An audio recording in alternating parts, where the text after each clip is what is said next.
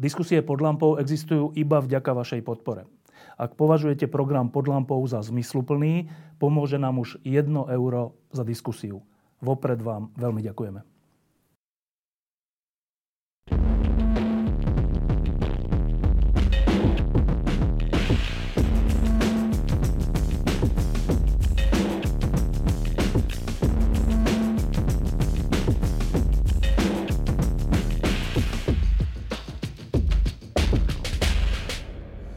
V septembri minulého roka bol do čela polície dočasne dosadený alebo poverený Štefan Hamran a bolo to v situácii, keď jednak bývalý šéf polície bol obvinený a jednak keď sa všade písalo o tom, že v polícii zúri vojna. To boli všetky tie útoky medzi inšpekciou a NAKA a ďalšími. Prešiel pol rok. Štefan Hamran je od apríla tohto roku už normálne vymenovaný za policajného prezidenta. A teda moja prvá otázka je, že keďže dnes sa o vojne v polícii prakticky nepíše, či sa skončilo? Tak na túto otázku hľadáme v podstate aj my tie odpovede, ale osobne si myslím, že neviem, či možno hovoriť o nejakej otvorenej vojne. Skôr si myslím, že prebieha ten očistný proces v rámci policajného zboru a tam samozrejme, že niektoré skupiny na seba narážajú. Ako v každej organizačnej zložke, aj v tej našej sú tí slušní, sú menej slušní a sú samozrejme aj neslušní, ktorí tu obhajujú záujmy nie našich spoluobčanov, ale nejakých záujmových skupín a tam zákonite musí dôjsť k nejakému stretu. Ak nie, tak to by som považoval za problém.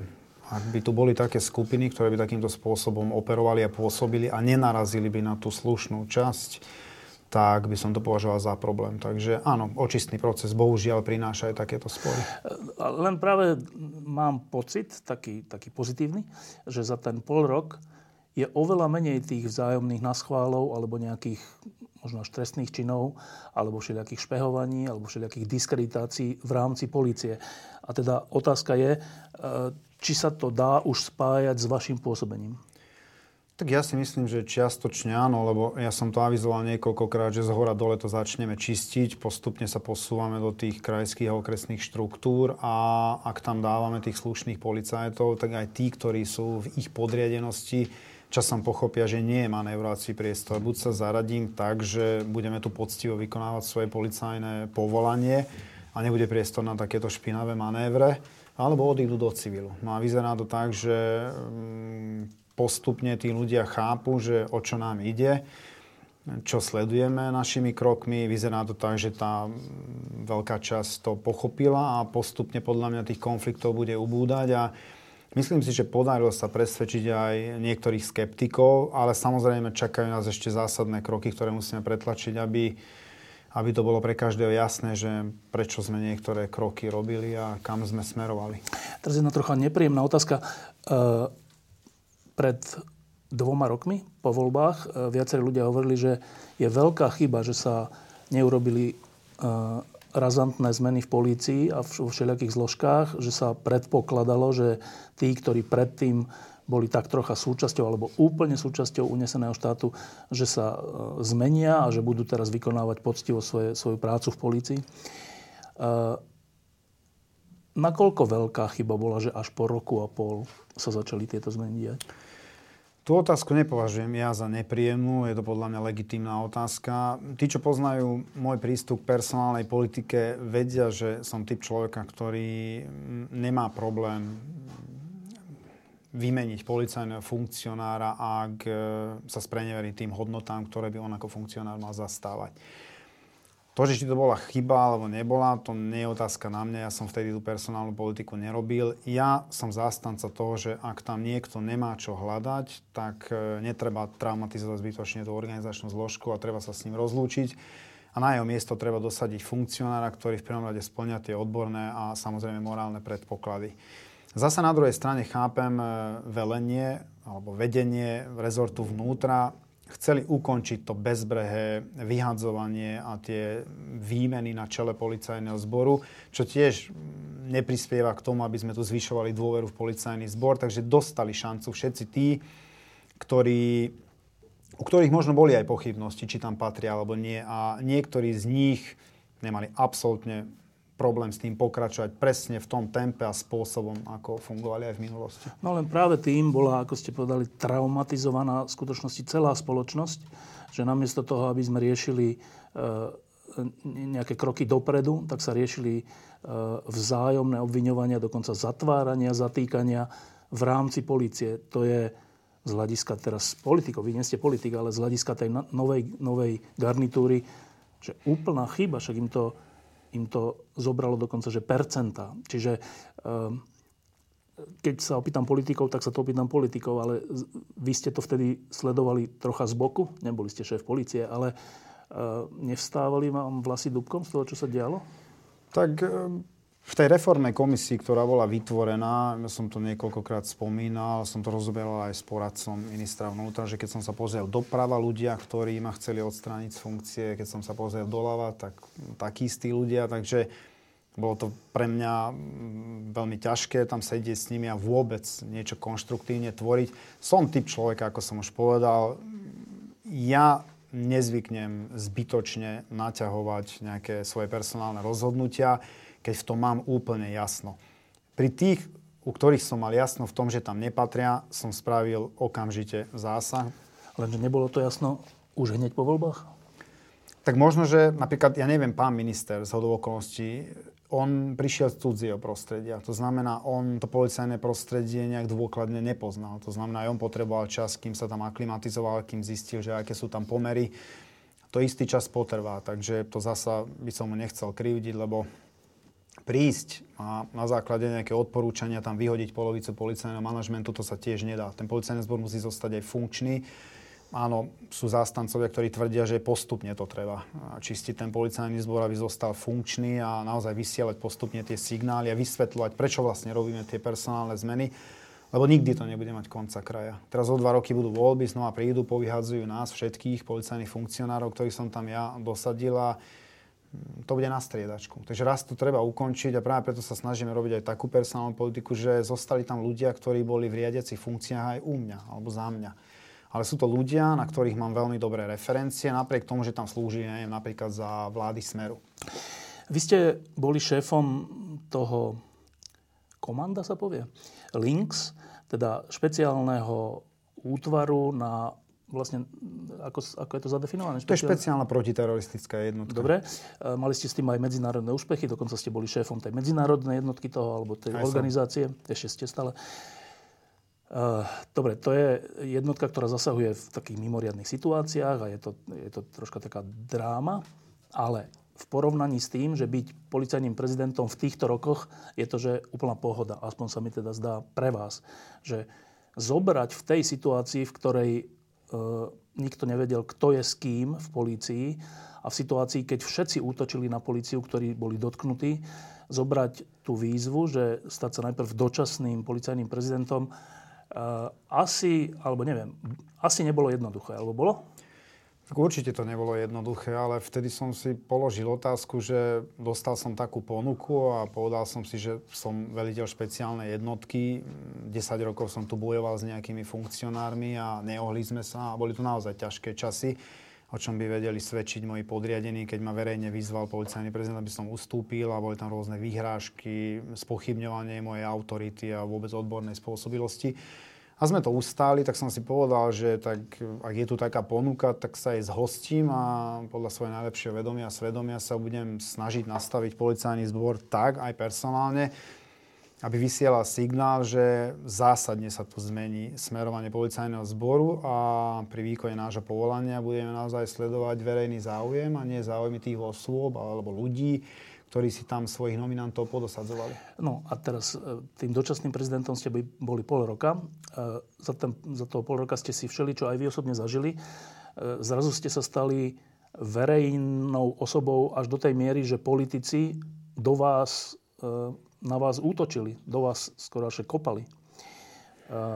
Potom pol roku bola tu znova výzva, že zoberiem teda už reálne menovaného policajného prezidenta po týchto skúsenostiach. Znova, bolo to ľahké alebo ťažké rozhodnutie? Podľa mňa to bolo ľahšie, možno ako na začiatku, pretože treba sa pozrieť aj na to, kto do vás kope a aké sú tie dôvody. Ako videli sme tu označovať našich vyšetrovateľov za mafiánov, zločincov. Videli sme policajného prezidenta označovať za zločinca, gávnera, žoldniera a neviem čo všetko možné. Zastrašovali nás, tak som vedel, že pravdepodobne ideme správnym smerom. Pretože tie vyšetrovania dnes ukazujú, že tu nebolo celkom v poriadku všetko v rámci našej malej krajiny. To znamená, vyzerá to tak, že ten systém našich ľudí tu fungoval aj v rámci policajného zboru a dnes sú tu veľmi vážne podozrenia, ktoré sa na súdoch už potvrdzujú, že tu pôsobila organizovaná zločinecká skupina v najvyšších štruktúrach policajného zboru. Takže je to aj pre mňa výzva, že keď som sa toho už chytil vtedy ako dočasný, tak podľa môjho názoru, napriek tomu, že som systematicky zastrašovaný, že som spochybňovaný, že som diskreditovaný. Teraz beží mimoriadne intenzívna diskreditačná kampaň, ale na to som bol pripravený. Vedel som, že to príde. Treba tomu odolávať, treba to zrejme vysvetľovať. Je veľmi ťažké bojovať s médiami, ktoré sú v rukách nejakých oligarchov a vidíte, že účelovo tendenčne podsúvajú širokej verejnosti témy, ktoré stoja na vode, ktoré nemajú reálne základy. Ale vy ako policajný prezident nemáte čas v kuse vysvetľovať každú prkotinu z môjho pohľadu, ako bundu nosím, kam chodím na lyžovačku, na akom služobnom aute jazdím. Bohužiaľ, tá široká verejnosť niekedy sadne nálep práve týmto tendenčným článkom, takže to je možno ťažšie pre mňa ako odborne posúvať ten policajný zbor dopredu, že reagovať na všetky tie diskreditačné kampane, ktoré sú masívne, ale bojujeme. No, to je taká vlastne ľudská otázka, že keď si o sebe neustále čítate veci, o ktorých viete, že tak nie sú. A napriek tomu na druhý deň znova a na tretí deň znova a veľa ľudí to číta a sleduje, a tým sa stávate pre veľkú časť ľudí čudným človekom. To je čo za pocit? Tak je to zvláštny pocit, lebo nikdy som nebol konfrontovaný s takými vecami a vedel som, že stávam sa exponovanou osobou a v určitom kontexte ste aj stredobodom pozornosti, keď sa vyjadrujete. A ja som typ človeka, ktorý veci sa snaží pomenovať zrozumiteľne a celkom otvorene. Samozrejme, že rodičia mi hovorili, Štefan, nebuď taký, aký si v skutočnosti, pretože si privodí zbytočne nejaké trestné stíhania, ale robíme to poctivo, robíme to úprimne a ja tým vyšetrovateľom, policajtom, naprieč spektrom celého policajného zboru, ktorí sa podieľajú na očiste našej spoločnosti, jednoducho verím. Ja ich poznám ich prácu, nemám najmenší dôvod spochybňovať čistotu ich úmyslov. Viem, o čo im ide. A dnes sú tie konania, alebo tie kroky, ktoré oni učinili v rámci toho očistného procesu, dnes schvaľujú súdy jednotlivými rozsudkami. Dnes nie tí naši vyšetrovatelia sú spochybňovaní, nie ich kroky sú spochybňované. Dnes sú spochybňované kroky napríklad niektorých prokurátorov, niektorých sudcov, sú spochybňované kroky Úradu inšpekčnej služby. A je to pre nás také zadosťučinenie, že áno, na prvý pohľad to vyzeralo veľmi zle.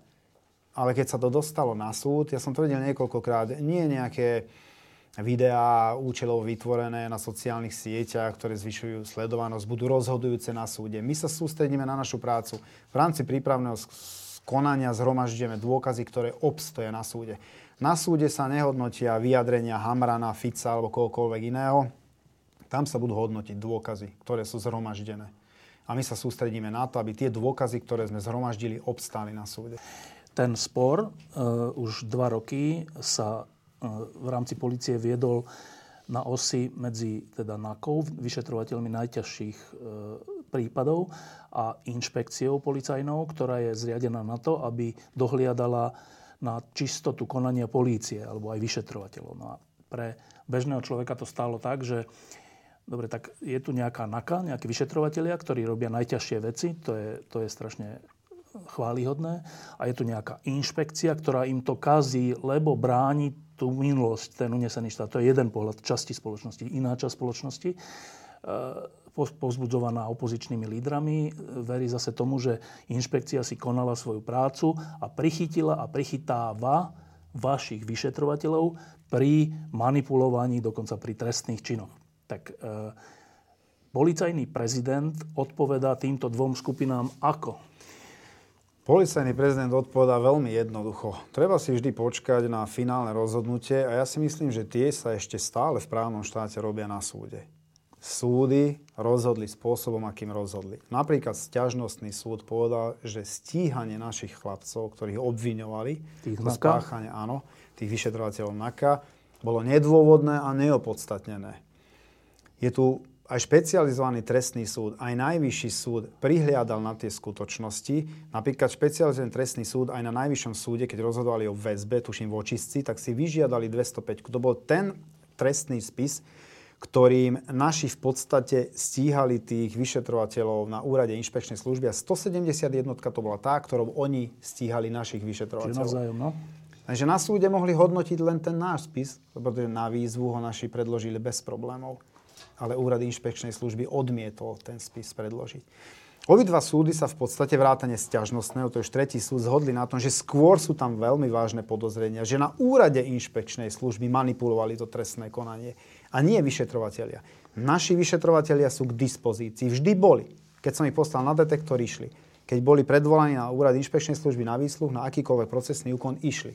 Boli požiadaní, aby predložili spis, predložili. Súd rozhodol aj tak, ako rozhodol v ich prospech. Na Úrade inšpekčnej služby nepredložili spis. Ich kľúčový svedok, napríklad pán Kalavský, je na úteku. Je na ňa medzinárodný zatýkač alebo európsky zatýkací rozkaz. Nepredložili spisy, vyhýbajú sa detektoru.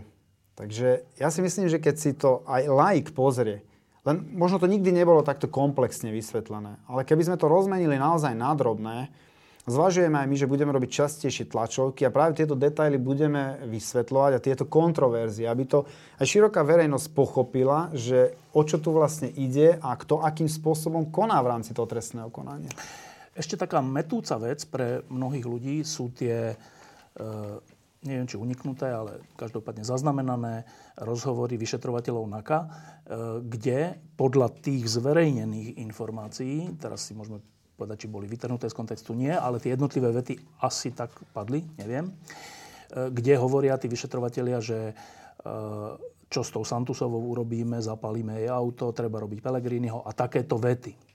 A teraz znova, že časť verejnosti si povieš, kto sú takí ostrí hoši, oni sa takto súkromí rozprávajú, ale čo sa týka postupu, akože oficiálneho postupu a vyšetrovania právnych krokov, konajú určite v súlade so zákonom. Druhá časť verejnosti povie, že oni konajú tak, ako sa rozprávajú. Tak znova, policajný prezident. Ja si myslím, že každý z nás počas svojej životnej éry použil nejaký vulgarizmus. Aj ja. A niekoľkokrát. Teraz nejde o vulgarizmy.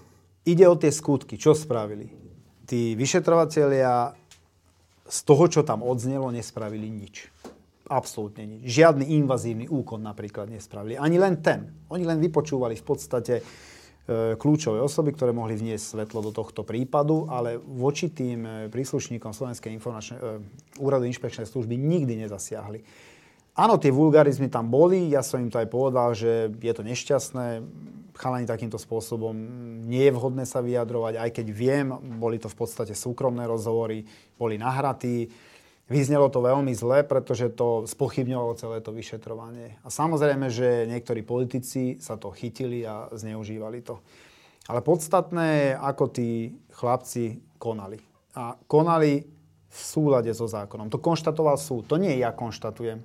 To konštatuje súd, že tam neboli absolútne žiadne dôvody na stíhanie týchto vyšetrovateľov. A to boli súkromné rozhovory, ktoré bohužiaľ boli aj ovešané nejakými vulgarizmami, čo mňa osobne, ako som spomínal, neteší, ale nie to je to kľúčové a smerodatné. No ale teraz nejde o tie vulgarizmy. Ja iba poviem taký príklad. Pred, to už je strašne dávno, 30 rokov, menej ako 30 rokov, keď bol únos prezidentovho syna, tak potom sa objavila taká nahrávka Ivana Lexu, vtedajšieho šéfa tajnej služby a ministra vnútra Hudeka, ktorí sa rozprávali o tom, že čo teraz budú robiť, lebo tí vyšetrovatelia prichádzajú na to, že ten únos sa stal za účasti tajnej služby. A Ivan Lexa hovoril tomu vtedajšiemu ministrovi vnútra, že keď odvoláš toho vyšetrovateľa, ktorý k tomuto dochádza, tak niečo, dostaneš niečo.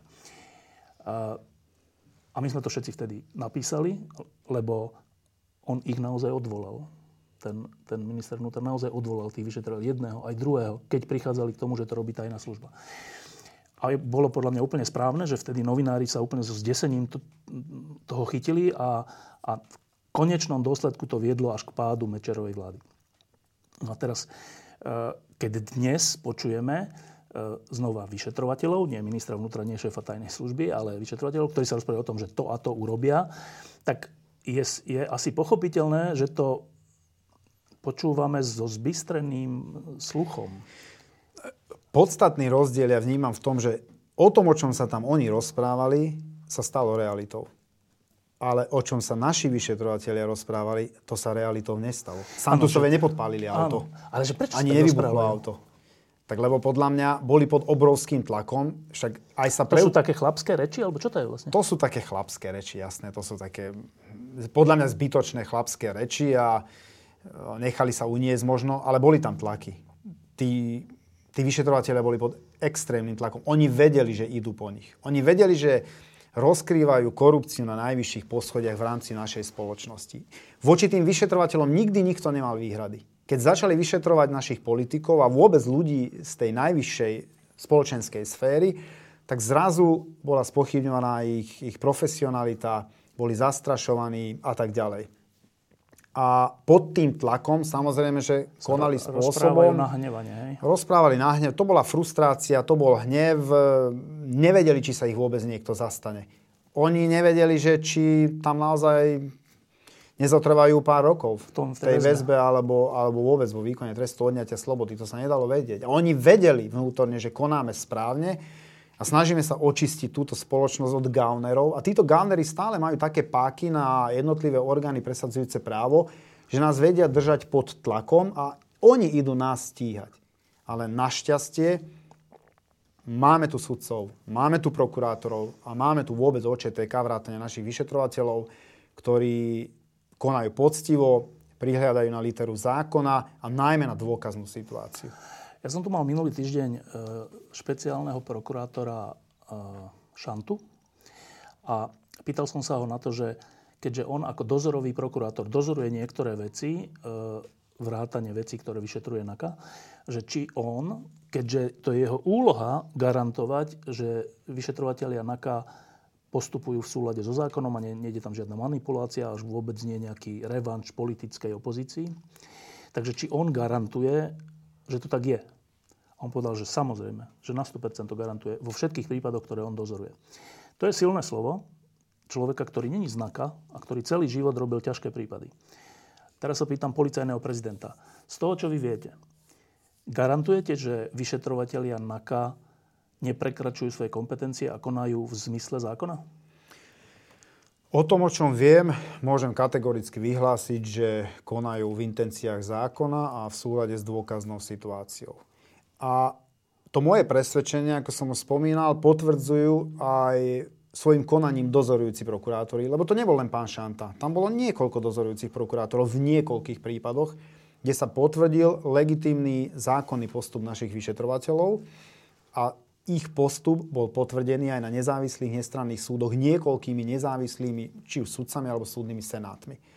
Takže ja som o tom presvedčený skalopevne, že vyšetrovatelia Národnej kriminálnej agentúry konajú zákonne a v striktnom súlade s dôkaznou situáciou. Tak teraz si to, ak je to tak si teraz na chvíľku predstavím ich situáciu, že oni nie sú ani politici, oni nie sú ani funkcionári, oni sú že vyšetrovatelia, oni sú zamestnanci tohto štátu, ktorých si platíme na to, aby sa tu dodržiaval zákon. A oni teda aj podľa špeciálneho prokurátora Šantu, aj podľa policajného prezidenta nasadzujú svoje síly a všetko na to v ťažkej situácii, aby sa ten právny štát posilnil, zachoval, obnovil. A čítajú v novinách a vidia v televízii ľudí, ktorí o nich hovoria, že sú mafiáni, že to je čurilovská mafia, že sú to ľudia, ktorí sú zaplatení, že to je jedna v skutočnosti, že oni sú organizovaná skupina spolu so špeciálnymi prokurátormi a súdmi a tak ďalej. A teraz toto čítajú ich manželky, ich deti, ich rodičia. Predpokladám, že vy sa s nimi rozprávate, ja som sa s nimi nikdy nerozprával. Čo to s nimi robí? Tak podľa mňa ich to utvrdilo v tom predsavzati, že treba ďalej bojovať, treba tú spoločnosť očistiť a nemajú to ľahké ani doma. Samozrejme, že ani ja to nemám ľahké doma. Aj mňa tí rodičia presvedčajú, že Štefan, či to stojí za to, lebo keď vidíme niekedy tú verejnú mienku, tak nás to desí.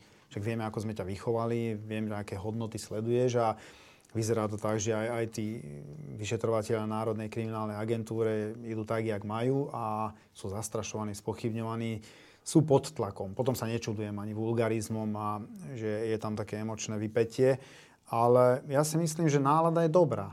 Akože na Národnej kriminálnej agentúre a vo všeobecnosti na prezidiu policajného zboru je nálada dobrá a ja si myslím, že som si zvolil za viceprezidentov ešte schopnejších ako som ja. A to je to podstatné, že ja tam nie som nejaký unikát a najlepší a najschopnejší, ale takými som sa obklopil. To je to podstatné. Tak ja môžem svietiť, pretože mám pod sebou ľudí, ktorí sú poctiví, ktorí sú čestní a ktorí sú naozaj kariérni policajti, profesionáli. To je základný predpoklad toho, aby sme presvedčili širokú verejnosť, že myslíme to úprimne a robíme to pre nich. Človek, keď to sleduje, tak by mohol nadobudnúť dojem taký, ktorý majú aj často aj iní ľudia, že, ktorým o niečo ide, že snažia sa a potom im podkopnú nohy a nič z toho není, tak si povedia, že tu nemá zmysel nasadzovať svoje sily pre nejakú dobrú vec, lebo v skutočnosti to väčšina nechce. Tak tento dojem, alebo túto frustráciu, alebo tento negativizmus neprenikol do duši NAKA? Ja si myslím, že nie. To teraz naozaj úprimne hovorím, že keď ich ja stretávam po chodbách alebo mám nejakú poradu a je u mňa šéf NAKA, tak tá atmosféra je naozaj výborná. Ale tam sú aj výsledky. Ako tie výsledky posúvajú niekde aj mentálne, samozrejme, emočne tých ľudí dopredu a je to také zadosťučnenie pre nich, že tak robíme poctivo a aj prokurátor dozorujúci to vidí presne tak ako my. A vyzerá to tak, že to penzum dôkazov, ktoré sme zaistili v rámci prípravného konania, je postačujúce na to, aby sme vznesli obvinenie, aby tam padla nejaká žaloba, nejaký návrh na žalobu a zároveň je tam nejaký odsudzujúci rozsudok. Lebo sú už aj také. Alebo nejaké dohody o vine a treste pouzatvárané. To znamená, tí ľudia sa k tomu popriznávali a je tu vysielaný taký narratív, že tí vyšetrovatelia si tu vymýšľajú. Nie. Vyšetrovatelia dokumentujú skutkový stav a robia tie výsluchy s kľúčovými svedkami. To sú svedkovia, to sú nominanti bývalej vládnej garnitúry, vysoko postavení úradníci, ktorí v tej ére pôsobili. Oni môžu vniesť svetlo do toho, nie tí, čo tam neboli. A tí vypovedajú spôsobom, akým vypovedajú. Naši to len dokumentujú a posúvajú na prokuratúru a posúvajú na súd. Keď sa s tým súd stotožní, ja som napríklad teraz počul nejakú výhradu zo strany pána Kaliňáka, že teda Hamran povedal niekde, že mesiace pripravovali akciu. Ale nie ja. Ako my, ako polícia. Ako vyšetrovateľe Národnej kriminálnej agentúry a operatívci a dozorujúci prokurátor. Veď oni vidia, že ako sa vyvíja ten prípad, aká je tam dôkazná situácia. Oni si to plánujú, kedy, ako, kedy zhromaždia také penzum informácií, že je to dôvod na vznesenie obvinenia alebo podanie žaloby. Nie Štefan Hamran ako policajný prezident. Podľa seba súdim teba. Ja viem, že to tak fungovalo v minulosti, že policajní prezidenti do toho zrejme zasahovali, pretože boli členmi, vyzerá to tak podľa obvinenia, členmi zločineckej štruktúry, ale teraz funguje policajný zbor, ja si myslím, že presne tak, ako má. Keď ešte bol Jaroslav Spišiak, myslím, že policajným prezidentom a predtým viceprezidentom, tak viackrát, keď sme sa rozprávali, tak hovoril, že aj my, polícia, niečo môžeme dobre urobiť, ale stále narazíme vtedy ešte na prokuratúru a na súdy a ešte aj na tajnú službu a že to je takmer nerovný boj. To hovorím o rokoch 2000 niekoľko. Preto to hovorím, že teraz jedna z tých veľkých káuz, ktorá sa volá Očistec, ktorá už ide, alebo už je pred súdom. Už je na súde. Je tam na súde, na špecializovanom trestnom súde. Tak zrazu čítam, že také nejaké hry sa hrajú, alebo neviem, že kto bude ten sudca, ktorý súd to dostane. A teraz jeden sudca, tam sa bol namietnutý, alebo sám sa namietol, ale už neviem presne, potom najvyšší súd to zrušil, vlastne teda bude to ten sudca. A vyvoláva to vo mne zlý pocit, vyvoláva to vo mne také deja vu z toho Jaroslava Spišiaka, že teraz akože vy si urobíte svoju prácu a teraz nejaký súd sa tam handrkuje o to, kto to bude súdiť, aby to odsúdil tak alebo onak. Neviem, tak som precitlivý, keď to takto vnímam? Viacerí sa na mňa obrátili s tým, že vyzerá to, ako keby sa išla zobchodovať spravodlivosť. No. Hľadajme sudcu, ktorý to neodsúdi, alebo hľadajme sudcu, ktorý to odsúdi. No.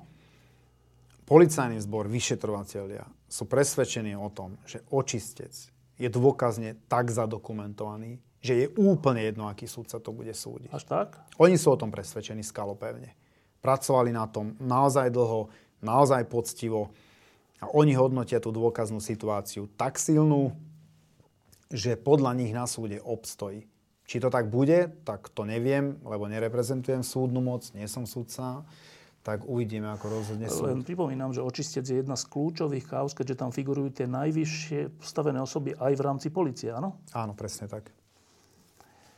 No, posledné týždne, dva, verejnosť s veľkým záujmom sledovala, že čo urobí parlament v tej veľkej kauze zosnovania zločineckej skupiny a zneužívaní právomoci verejného činiteľa, ktorá sa týka zhodou okolností opozičného poslanca. Parlament nakoniec rozhodol, že nevydá toho poslanca pred súd, ktorý by rozhodoval o tom, či teda dostane kolúznu väzbu alebo nie. Tá časť verejnosti, ktorá sa stretávala na námestiach a ktorá bola zhrozená z vraždy Jana Kuciaka a Martiny Kušnírovej, a ktorá si neželá pokračovanie uneseného štátu, tak tá časť verejnosti bola z toho rozhodnutia veľmi sklamaná. Hoci to rozhodnutie neznamená zastavenie trestného stíhania. Policajný prezident toto, predpokladám, tiež veľmi sledoval. Bol z toho rozhodnutia sklamaný? Nebol som sklamaný. Bolo to rozhodnutie parlamentu, je to politické rozhodnutie. My sme to rešpektovalo, videli sme, že aké turbulencie to vyvolalo aj na politickej scéne. Vyšetrovateľ, prokurátor boli toho názoru, že konkrétne Fico, keď sa už o ňom bavíme, tak v jeho tlačovkách a vôbec jeho správaní na verejnosti je vidieť znaky kolúzneho správania sa. Práve preto tam žiadali tú väzbu, ovplyvňuje, zastrašuje a tak ďalej. Sám sa môžem vyjadriť, že on a jeho politickí kolegovia zastrašovali aj nás. Zastrašovali vyšetrovateľov.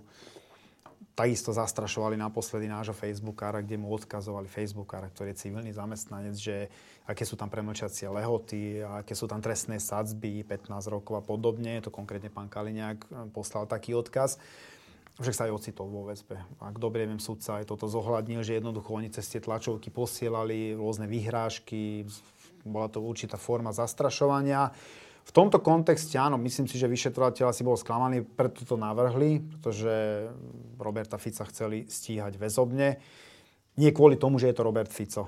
Kvôli tomu, že prostredníctvom svojich verejných prejavov zastrašuje vyšetrovateľov, vôbec OČTK a spoluobvinených a tak ďalej. Takže oni sa tak rozhodli, nestalo sa tak, nebol vydaný na väzobné stíhanie, trestné stíhanie beží ďalej. Pán Robert Fico je obvinený a ja si myslím, že z pohľadu vyšetrovania sa nič tragické neudialo.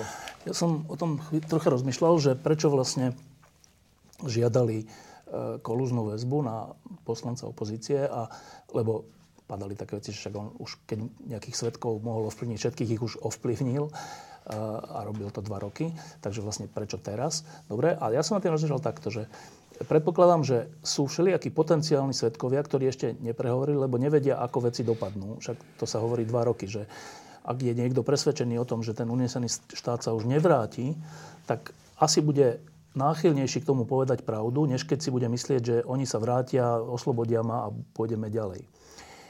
A teraz tá úvaha moja bola, že tá kolúzna väzba nebola náhodou takto myslená, že aby tí potenciálni svedkovia, ktorí sú možno dnes aj zaistení, zavretí, alebo súdení, alebo teda vyšetrovaní na slobode, keď zistia, že takto ďaleko to už došlo, tak budú náchylnejší vypovedať, a keď nie a budú pod vplyvom vyjadrení, v tomto prípade Roberta Fica, tak nebudú chcieť vypovedať? To je zlá úvaha? Tak vo všeobecnosti, keď vyšetrovateľ dospie k tomu záveru na základe napríklad prejavu alebo správania sa alebo rôznych ďalších skutočností vo vzťahu k tej konkrétnej osobe obvineného, že je tam dôvod v tomto prípade na kolúznu väzbu, tak ju navrhne samozrejme spolu s prokurátorom a oni k tomu záveru dospeli a to, že tu 2 roky, 3 roky, 4 roky niekto mohol ovplyvňovať, neznamená, že nebude ovplyvňovať. Vychádzajú nové skutočnosti najavo. Objavujú sa noví svedkovia.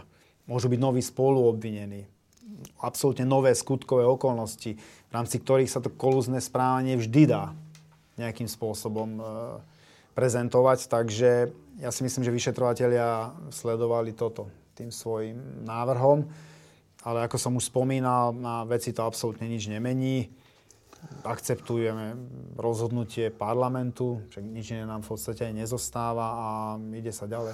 A teraz sa na to opýtam z druhej strany, že vziať niekoho do väzby, kolúznej alebo inej, je jeden z najväčších zásahov do jeho života, slobody.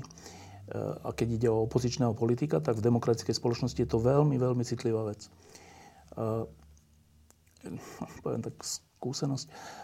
Keď som teraz chodil na hokej, na play-off hokejovej ligy, tak niektorí fanúšikovia, keď sme tam sa mineli, tak hovorili, no pán, dobrý deň, zavreli Kaliňáka. A ja som že tešili sa z toho.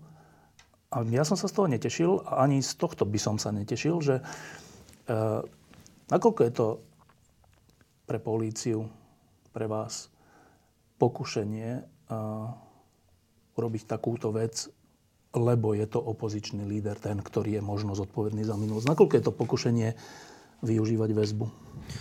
Ja by som povedal, že nie je tam to pokušenie. Ja si myslím, že vyšetrovatelia sú profesionáli, veď to nerobia prvý deň. A ja viem, že podsúva sa tá dezinformácia alebo ten narratív širokej spoločnosti, že to je ako keby nejaká trofej, že tu väzobne stíhať napríklad Roberta Kaliňáka alebo Roberta Fica. Tí vyšetrovatelia sa nie cez takúto prízmu na to pozerajú. Oni sa na to pozerajú striktne profesionálne, že či tam sú dôvody na to, alebo nie sú. Oni si to musia v podstate obhájiť. To je ich rozhodnutie. Oni sú procesne samostatní. To nie je policajný prezident rozhodne, že idete stíhať väzobne Roberta Fica. To je ich rozhodnutie, je tam dozorujúci prokurátor, dospeli k tomu záveru. Okrem toho ani generálna prokuratúra nepovedala nie. Generálna prokuratúra konkrétne toto svoje oprávnenie presunula na námestníka špeciálneho prokurátora, jeho zástupcu a on tak rozhodol a posunul to v podstate do parlamentu. Takže bolo tam viacero rozhodnutí, ktoré tomu predchádzali, myslím, tomu konečnému parlamentnému. A v konečnom dôsledku oni chceli len to, aby ten súd rozhodol, lebo súd rozhoduje v konečnom dôsledku a nie parlament. Parlament len dá súhlas na to, že áno, bude sa rozhodovať na súde o tom, či bude alebo nebude väzobne stíhaný. Takže pre vyšetrovateľa to nie je cieľ a neskutočne ma mrzí, že takýmto spôsobom je to posúvané širokej verejnosti, čo niekde chápem. Ale u nás naozaj tvárime sa, že všetci sme si rovní pred zákonom, ale sú aj iné právne úpravy v iných krajinách, kde také výsady a takéto imunity nemajú politici ako u nás. Bežný občan, samozrejme ten je vydaný na pospas súdu v úvodzovkách, ten súd rozhodne a keď bude väzobne stíhaný, tak na to nepotrebuje žiadne špeciálne povolenie od nejakého štátneho orgánu. V tomto prípade je tá procedúra extrémne komplikovaná, veď sme ju videli teraz priamo v praxi. A teda, či by mali mať také výsady tí politici, alebo nie, to je už skôr politická otázka, ku ktorej sa my nebudeme vyjadrovať. My to rešpektujeme.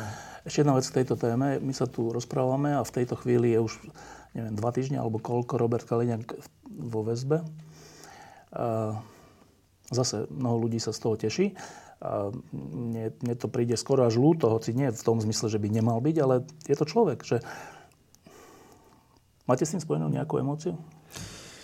Mám, lebo Robert Kaliňák, on bol minister vnútra, keď ja som bol šéf špeciálnej jednotky. V podstate on ma zdedil. A ja som s ním mal naozaj profesionálny vzťah. On mi neublížil. Akože ja by som krivdil, keby som teraz povedal, že on mi ublížil. Dvere boli otvorené, keď som sa tam nahlásil, vždy ma prijal, povedal som si to svoje, čo som potreboval z pohľadu špeciálnej jednotky, on si to vypočul, niekedy pomohol, niekedy nepomohol. Ale on bol taký žoviálny typ človeka, on komunikovať vedel, tomu nemožno odoprieť, že on bol nejaký vulgárny, hrubý na svojich podriadených, takže ja absolútne necítim nejakú zášť alebo nejakú krivdu alebo nejaký hnev smerom k nemu. To, že sa vyprofiloval tak, ako sa vyprofiloval, myslím v zmysle toho obvinenia, ako ho vnímajú vyšetrovatelia na základe dôkaznej situácie, to si musí on zodpovedať na súde. Ale aby som tu ja mal s ním nejakú otvorenú vojnu, akože to je absolútny nezmysel. Preto som sa aj čudoval, aké odkazy mi posielali cez médiá. Napríklad ja by som to nikdy nespravil. ani zo slušnosti, nepovažujem to ani za profesionálne, ale chápem, že tá politická moc môže všetko vo vzťahu k tej odbornej. Aké odkazy? Tak napríklad, že pôjdem za svojím predchodcom Kovažíkom, že budem, predpokladám, že narážali na to, že budem obvinený, budem stíhaný, keď sa oni vrátia a tak ďalej. Ja by som to nerobil. Ja som necítil, napríklad Tibora Gašpara, keď polícia zadržala, tak z hodovokosti Link s komandou zadržalo, ktorému som šéfal. Ja som bol vtedy na COVID PNK doma. Aj sa ma pýtali viacej novinári, či to bolo také zadosťučinenie, veď sme bojovali, nemal ma rád, chcel ma dať odvolať, bol u ministra, preferoval to, aby som bol odvolaný. Mňa osobne vyzval niekoľkokrát, aby som odstúpil z funkcie. A tiež mi to bolo také, že skôr mi to bolo ľúto, že z tohto sa policajný zbor, z tohto problému snad nikdy nedostane. Keď sa policajný prezident, jeden druhý, ocitne v takejto situácii, tak musia si uvedomiť, že ťahajú kúdnu kompletne celý policajný zbor a utopia nás všetkých. Takže ja neviem, z čoho som sa mal tešiť. Že Tibor Gašpar sa ocitol vo väzbe. Ako, je to človek, boli časy, keď bol ku mne férový. Potom boli časy, keď bol ku mne veľmi nepríjemný a veľmi neférový. Zrejme, keď pochopil, že nezdielam tie hodnoty, ktoré oni alebo ich partia, tak som zostal mimo, útvar bolo zakázané nasadzovať do reálnych akcií a v podstate mi robili cez účelové kontroly, rôzne účelové nahrávky, diskreditačná kampaň, tam nám citovali z nejakých nelegálnych nahrávok a proste to bolo veľmi nepríjemné obdobie. Ale napriek tomu, ja som bol tak vychovaný a v tomto kontexte sa považujem za naozaj celkom normálneho, nikdy som nechcel ľuďom zle. A nechcel som ani Kaliňákovi, ani Ficovi, ani nikomu. A nie je to ani moja úloha. Policajný zbor má ruky rozviazané. Zrejme si to nie všetci politici uvedomili, čo to znamená. Ja som stále presvedčený o tom, že naša spoločnosť si to neuvedomuje, čo to znamená, keď má polícia ruky rozviazané. To znamená to, že bez toho, o koho ide, a akej politickej strany, z akej spoločenskej sféry stíha na základe dôkaznej situácie. Ak tá dôkazná situácia je taká, vyšetrovateľ má dve možnosti. Buď začne stíhať a obviní, ak sú na to dôvody, alebo to zametie pod koberec. A si privodí možno on sám trestné stíhanie, pretože zneužije svoju právomoc. Dnes vyšetrovatelia, ja si myslím, že chcú vyšetrovať spôsobom zákonným a keď je taká dôkazná situácia, tak idú podľa nej bez ohľadu na to, koho sa týka ten konkrétny prípad. Ešte jedna vec k tejto samotnej organizovanej skupine a zneužívaní právomoci. Dotknutí politici v tomto prípade sa bránia, že tak roky nám tu hovorili, že rozkrádame miliardy a nakoniec nás obvinia z toho, že sme hovorili na tlačovke pravdu o vtedajších opozičných politikoch. Krátka reakcia. Tak je to veľmi zjednodušený pohľad na vec a korupcia sa dokazuje veľmi ťažko. Pretože z tých aktérov, ktorí sa jej bytostne zúčastnili a boli aktívni v rámci toho korupčného aktu, tak musia vypovedať. Ak tam nikto iný nebol, tak sa veľmi ťažko preukazuje tá korupcia. Ale však máme tu trestné stíhanie aj v iných veciach, v 100 miliónových biznisoch, ktoré navonok vyzerajú tak, že boli protiprávne. Ale ak toto mali vyšetrovatelia na stole a to vyšetrovanie ukazovalo tým smerom, že sa dopustili konkrétne takéhoto konania, nejaké porušenie daňového tajomstva, no tak ex offo policajti konali, zadokumentovali to a dnes sú stíhaní konkrétne niektorí politici. Okrem toho, ja som to spomínal aj na výbore, teraz to bolo aj v médiách veľmi, že Hamran vedel, že idú obviniť ďalšieho koaličného politika. Však som vedel, pretože on bol v tom istom balíku obvinený ako Robert Fico. Ja som len meno nevedel, ale vedel som, že máme týchto obvinených, to mi oznámili, máme obvineného ďalšieho koaličného politika, ale sa im doručuje to obvinenie poštou.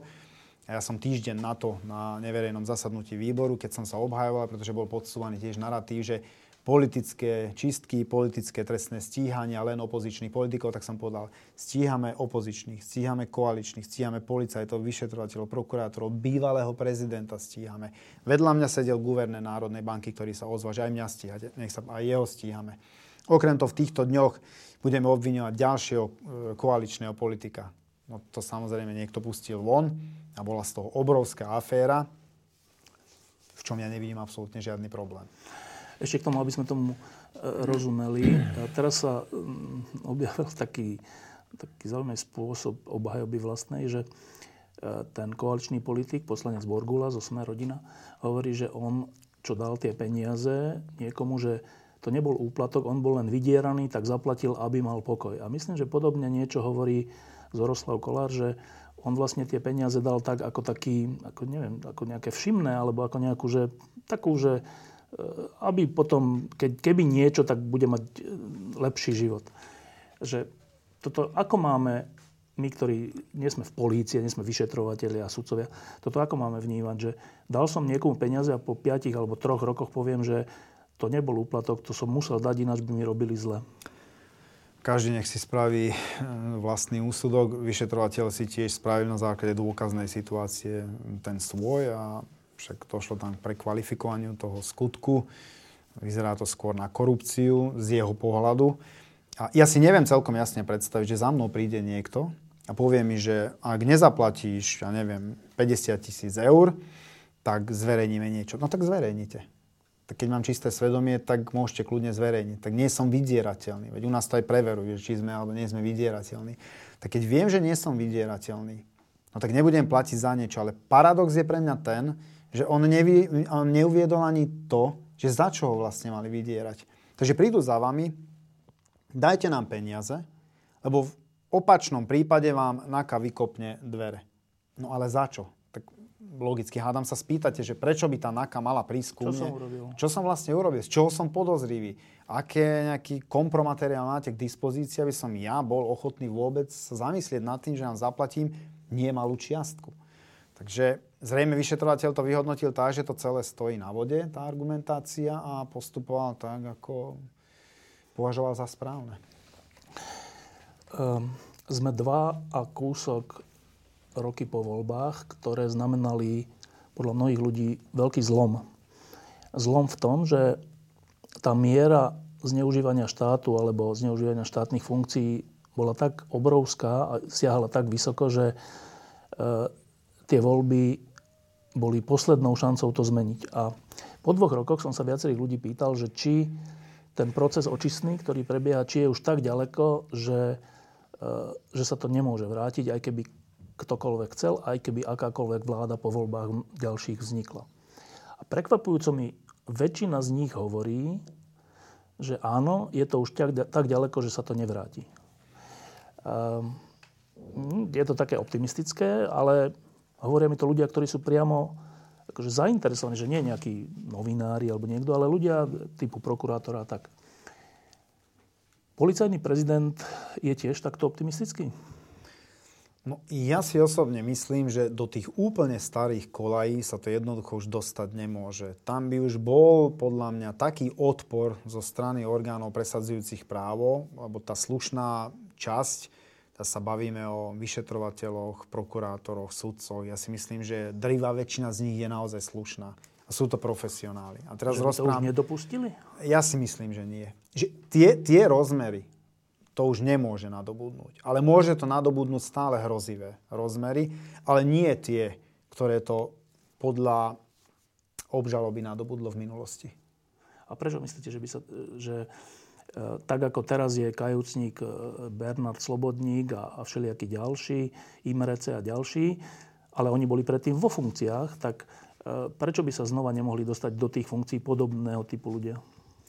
Tak do funkcií sa môžu dostať, ale nie je to také jednoduché, keď tu nastavíte nejakú kultúru aj v rámci toho policajného zboru v tých štruktúrach.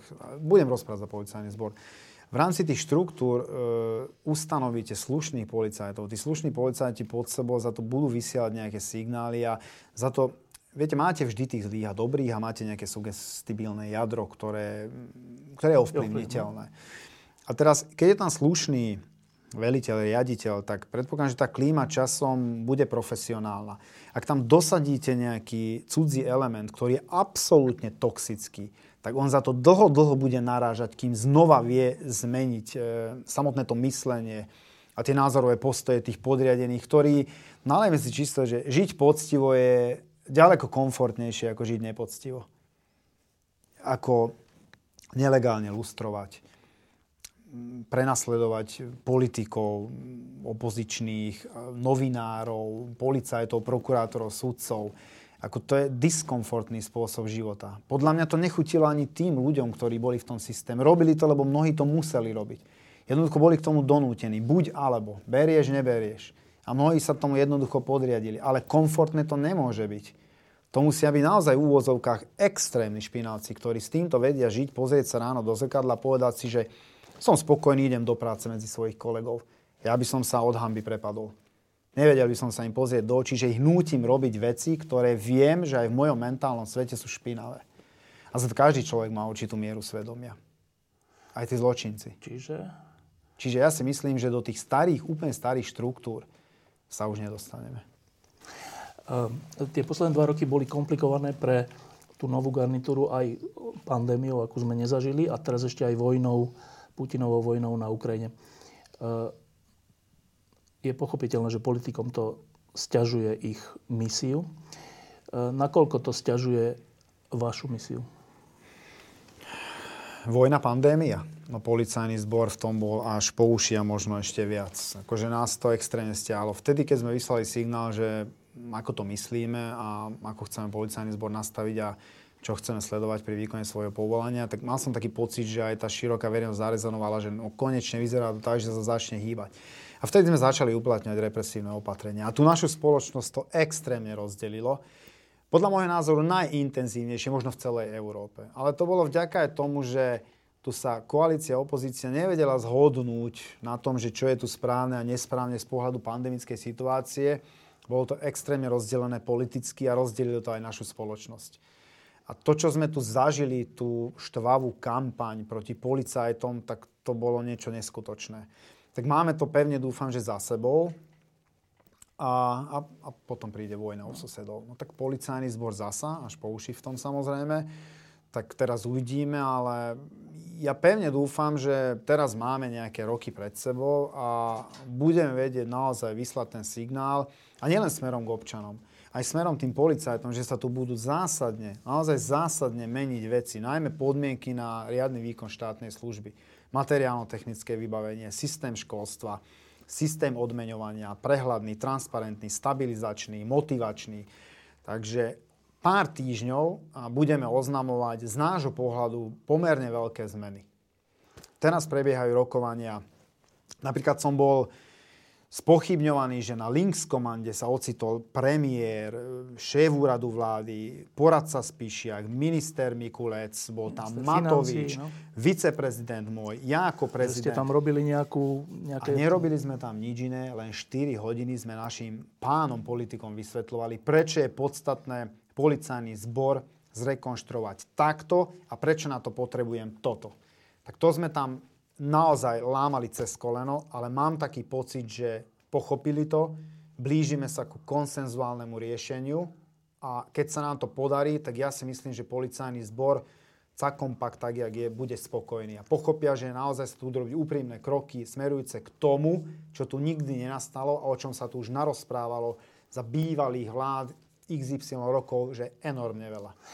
Pred x rokmi, keď ešte bol Jaroslav Spišiak zástupca šéfa polície a potom šéfom polície, tak viackrát aj tu v Lampe hovoril o takom svojom sne. Ten sen má taký nudný názov, že reforma polície, ale čo on pod tým myslel, aj to potom dlho vysvetľoval a nikdy to nemohol dokončiť, lebo padli tie vlády, bolo, že v slobodných spoločnostiach je polícia vnímaná ako pomocník, že na ulici, keď je policaj, tak nevyvoláva strach, ale dôveru, že to je výborné, že keby niečo, tak sa na ňo obrátim. A tí policajti sú podľa toho aj hodnotení, že nakoľko v tom svojom úseku alebo v tej svojej oblasti znížili kriminalitu alebo znížili dopravné nehody alebo čokoľvek podobné. On tam to dlho vysvetľoval, že ako by sa to dalo urobiť, nestihol to. Ale bol to jeho sen, ktorý podľa mňa má dodnes. Tak Štefan Hamran má ako teraz už vymenovaný policajný prezident, nejaký obdobný sen? No, môj sen je, aby v prvom rade, ja som to tvrdil, že hodnotiaci systém by mal byť. A paradoxne, ja som navrhol zrušenie toho posledného, ktorý bol absolútne nezmyselný. Administratívna blamáž. Zaťažovalo to policajtov, nebolo to objektívne, K ničomu to neviedlo. Ja som to aj pánovi ministrovi vysvetlil, že za mňa vytvorme policajtom podmienky na riadny výkon štátnej služby, zaplaťme ich tak, jak sa má v 21. storočí, ukončíme nejakú štatistickú šikanu a potom začneme reformať. Policajtom vyšlime signál, že to naozaj úprimne myslíme a všetko, čo im tu bolo roky sľubované a čo im nebolo dopriaté, im teraz doprajme a potom začneme nastavovať systém hodnotenia. Ale chcieť od tých policajtov zasa nejaký hodnotiaci systém, ktorý v tých prvých krokoch budú vnímať ako kontrolu. Ktorý bude kontrolný nástroj smerom k tým policajtom. A my vieme, v akých uniformách slúžia. Že na autách majú najazdené 300-400 tisíc kilometrov. Aké majú zbraňové systémy, aké majú prostriedky balistické ochrany. Že nie sme schopní jednu plaváreň postaviť pre potreby rezortu vnútra. Takže tých projektov máme teraz rozpracovaných naozaj veľa. Ja by som bol rád. Ja som človek, ktorý tvrdí, že výsledok sa ráta. Takže ak nebudú výsledky, tak ja som ochotný odísť. Ja to aj nechcem ďalej robiť. Ak nevieme pohnúť policajný zbor smerom k tomu, aby aj tí policajti, ktorí sú v tom systéme, boli spokojní, samozrejme garantovať tie sociálne výhody. To je pre mňa červená čiara. To musím opakovať a vyzdvihnúť. Hrubá červená čiara. Sociálny systém policajtov je pre nás alfa omega. Kým som ja policajný prezident, a kým je, myslím si, že ministrom pán Mikulec, na tom sme sa veľmi silno zhodli, zatiaľ sa nikto nedotkne sociálneho zabezpečenia príslušníkov policajného zboru. To sú výsluhové dôchodky? To sú výsluhové dôchodky. Boli krajiny, kde to zrušili. Poľsko, Rumunsko. Vrátili sa k tomu, pretože im kolaboval ten systém. My tam odvádzame. My máme výrazne vyššie odvody ako bežní občania, ktorí pracujú v národnom hospodárstve a musíme udržať ten systém udržateľným, ale my ho vieme. Aj tie reformy teraz, ktoré ideme robiť, dokonca ideme robiť tak, aby platy boli lepšie, výsluchové dôchodky mierne lepšie, ale aj to MTZ okolo toho. Takže máme veľa vecí, školstvo ideme kompletne prepracovať, ten vzdelávací systém policajtov. Najprv ukážme policajtom, že to myslíme vážne, doprajme im to, čo bytostne potrebujú na riadny výkon štátnej služby a potom začneme vytvárať nejaký komplexný, seriózny hodnotiaci systém. Ideme meriť napríklad skoro drvivú väčšinu služobných vozidiel. Teraz na tom pracujeme. Ideme meniť farebné vyhotovenie služobných cestných vozidiel. Budú veľmi podobné, skoro identické ako v Českej republike. Takže kopec progresívnych riešení máme na stole a v týchto týždňoch to naberie reálne kontúry a budem k tomu robiť určite veľkú komplexnú tlačovú konferenciu, kde to policajtom do detailov vysvetlím. Na to asi budete potrebovať trochu peňazí v tejto ťažkej dobe, čo zase závisí od nálady ministra financií. Máte to predrokované? 4 hodiny som ho presviečal. Áno, Igor Matovič. Ja som ho nepoznal. Ja som ho videl možno druhýkrát v živote. Aj mi mnohí hovorili, že ty a on určite na seba narazíte. Lebo si zásadový, si priamočiari a si tvrdý v tých vyjednávaniach. Sedel na zemi. Sedel na zemi a 3 hodiny to počúval. Ako naozaj mal žoviálny prístup. Jeho otázky boli vecné. Bavili sme sa o konkrétnych finančných čiastkách a keď sme odchádzali z budovy, to bolo už večer o nejakej 10:00, tak mi hovoril, že ho to zaujalo, naozaj videl, že sme pripravení a takéto debaty on má rád, keď sú konštruktívne a nie len pýtame, ale niečo aj dávame. Takže budeme pokračovať. Tento týždeň zlovokonci zajtra mám rokovanie z UHP, to je Útvar hodnoty za peniaze, to je také predrokovanie a potom máme ďalšie finálne rokovanie s pánom ministrom financií, možno aj s pánom premiérom a ak sa dohodneme a vyzerá to tak, že mohlo by byť konsenzuálne riešenie, tak potom už spomínaná tlačovka. No, to sme už skoro na záver. Tak ako to sledujem? Jednak postup vás, polície, vyšetrovateľov, súdov, prokuratúry a na druhej strane vyjadrenia a spôsoby dotknutých, v tomto prípade opozičných politikov, tak sa to zostruje. A ten meeting v Nitre, kde sa skandovalo niečo proti prezidentke nepredstaviteľné, asi nebude náhoda, asi je to v logike toho, čo sa deje. Tie opozičné strany, ktoré sú týmto dotknuté, už hovoria v niektorých veciach to, čo hovorí Putin. Už hovoria, že Zelenský vlastne nám robí problémy. Niektorí neprišli ho vypočuť si dnes v parlamente. Vyzerá to tak, že ten spor o unesený štát sa dostane do štádia, že kto z koho, a to až tak, že keď sa títo ľudia vrátia, tak príde pomsta.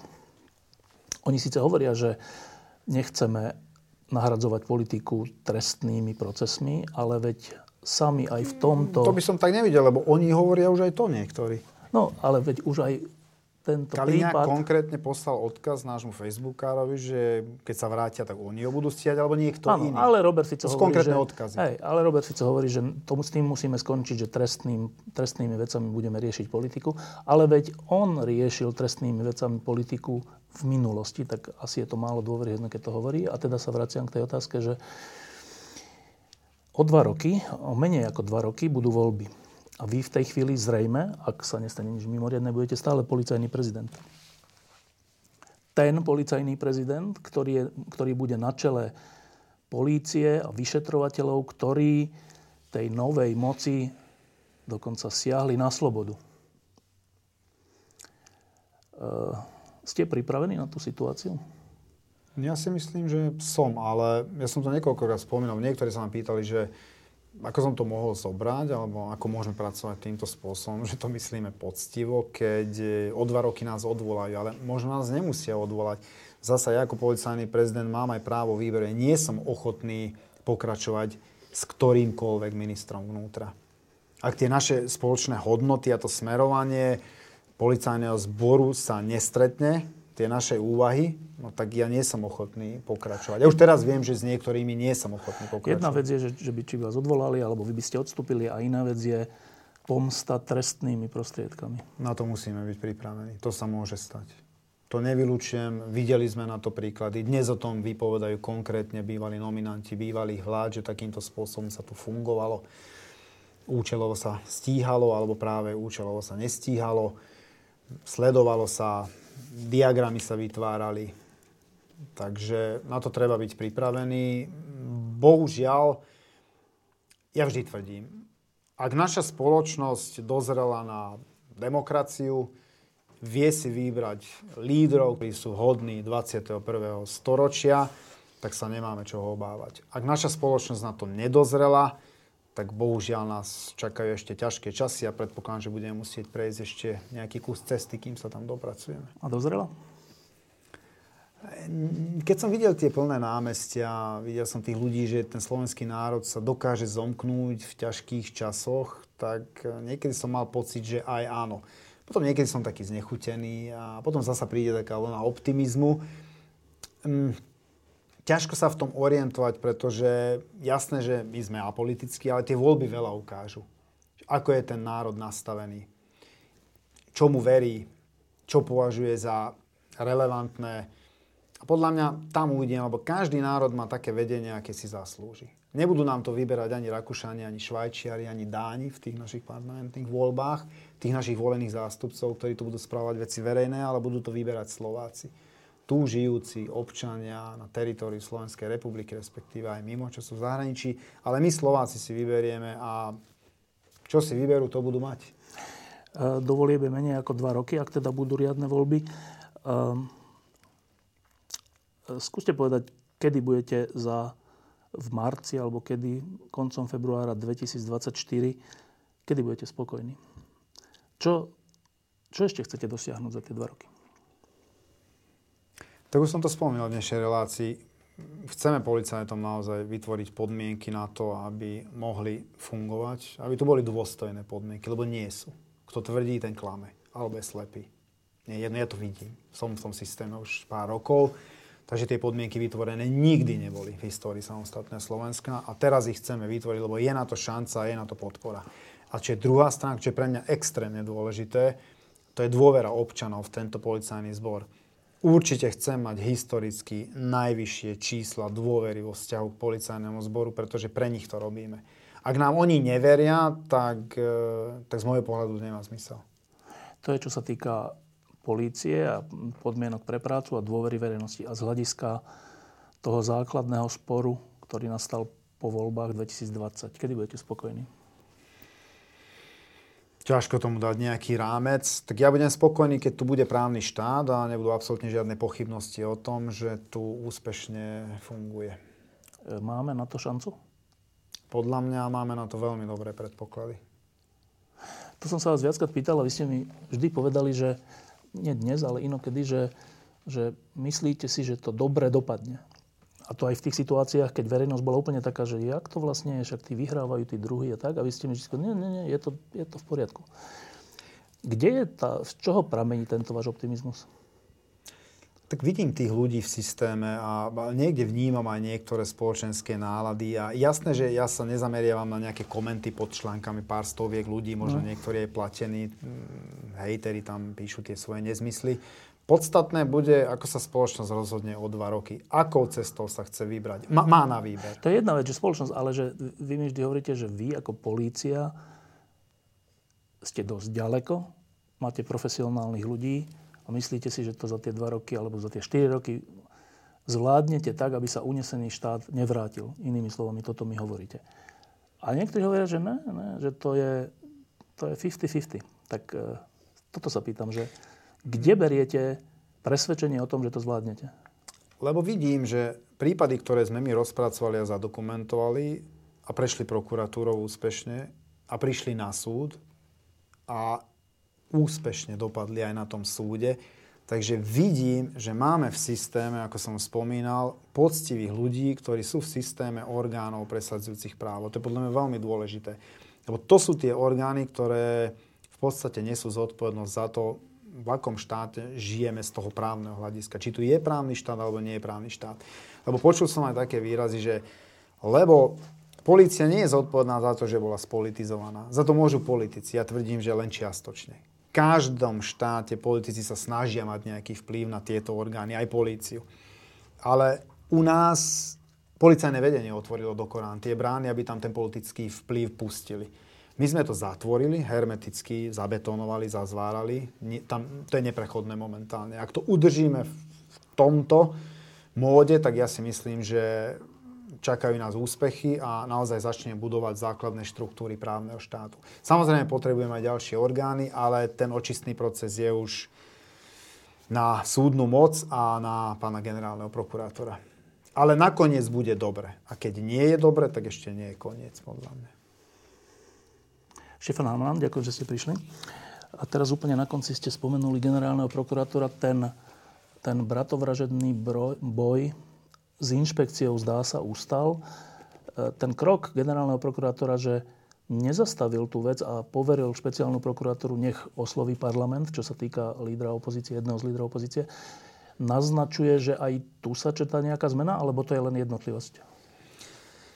Ja som to už spomínal na adresu generálneho prokurátora, že my sme ho poznali ako profesionála, ako absolútne normálneho prokurátora, ktorý si zodpovedne, poctivo plnil svoje pracovné povinnosti.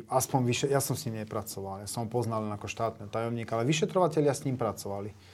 Ako dozorujúcim a tak ho popisovali a ja neviem, čo sa stalo, že dnes sa až tak extrémne rozchádzajú v niektorých svojich právnych názorových postojoch na jednu a tú istú vec. To musí vedieť on, my to nevieme. Ale áno, je tam zásadná zmena pohľadu na niektoré veci, ktoré v minulosti mal úplne iné. Stále verím tomu, že aj on snáď pochopí, že vyšetrovatelia Národnej kriminálnej agentúry nie sú žiadni zločinci. A že stoja na tej strane, kde oni stáť majú. Na tej zákonnej a preferujú ten zákon a opierajú sa o tú dôkaznú situáciu. Ale niektoré rozhodnutia niektorých prokurátorov sú pre nás naozaj zmätočné, nezrozumiteľné a sú aj spochybňované súdnymi rozhodnutiami. Takže zatiaľ by som bol veľmi opatrný, pokiaľ ideme o vyjadrenie o niektorých súčastí prokuratúry. A vôbec sme nehovorili o tajnej službe a teraz znova poviem, že pred tými rokmi, keď som sa ešte s Jaroslavom Spišiakom rozprával ako s policajným prezidentom, tak vlastne to hovoríme vlastne niečo také, že oni vlastne sa musia spoliehať sami na seba, že SIS-ka nie, že im pomáha, ale je ich protivníkom. Trocha sa mi zdá, že toto je aj dnes. Aj mne sa to zdá, že je to aj dnes. A to je hrozné konštatovanie. To je tragédia. A s tým sa dá niečo robiť? Tak, bolo tu niekoľko prešľapov Slovenskej informačnej služby, že sme tam obviňovali ľudí. Šéf Slovenskej informačnej služby Viali je obvinený Teraz sa podielali na tom komplote, inak to neviem nazvať, čo aj súdny senát, aj sudca zhodil zo stola ako nedôvodné. A súdkyňa tam nevidela jeden jediný dôkaz na to, aby napríklad v tom prípade Maka a Beňu, aby oni boli stíhaní za krivú výpoveď.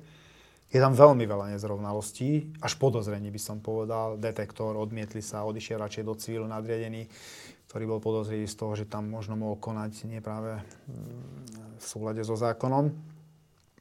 A inšpekcia nám tam vlastne, Slovenská informačná služba tam opäť a raz svieti. Takže a teraz ten posledný prípad s tou utajovanou prílohou na súde, takže to je ďalšia kapitola.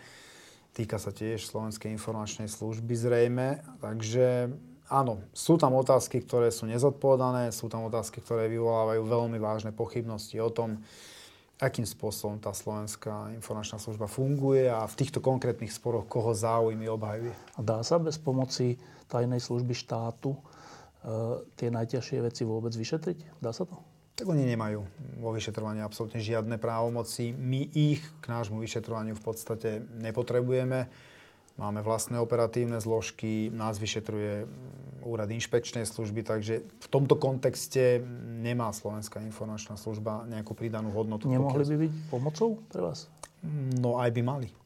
Keď ich máme, tak by mali byť. Ale nie vo vyšetrovaní, ale v čom?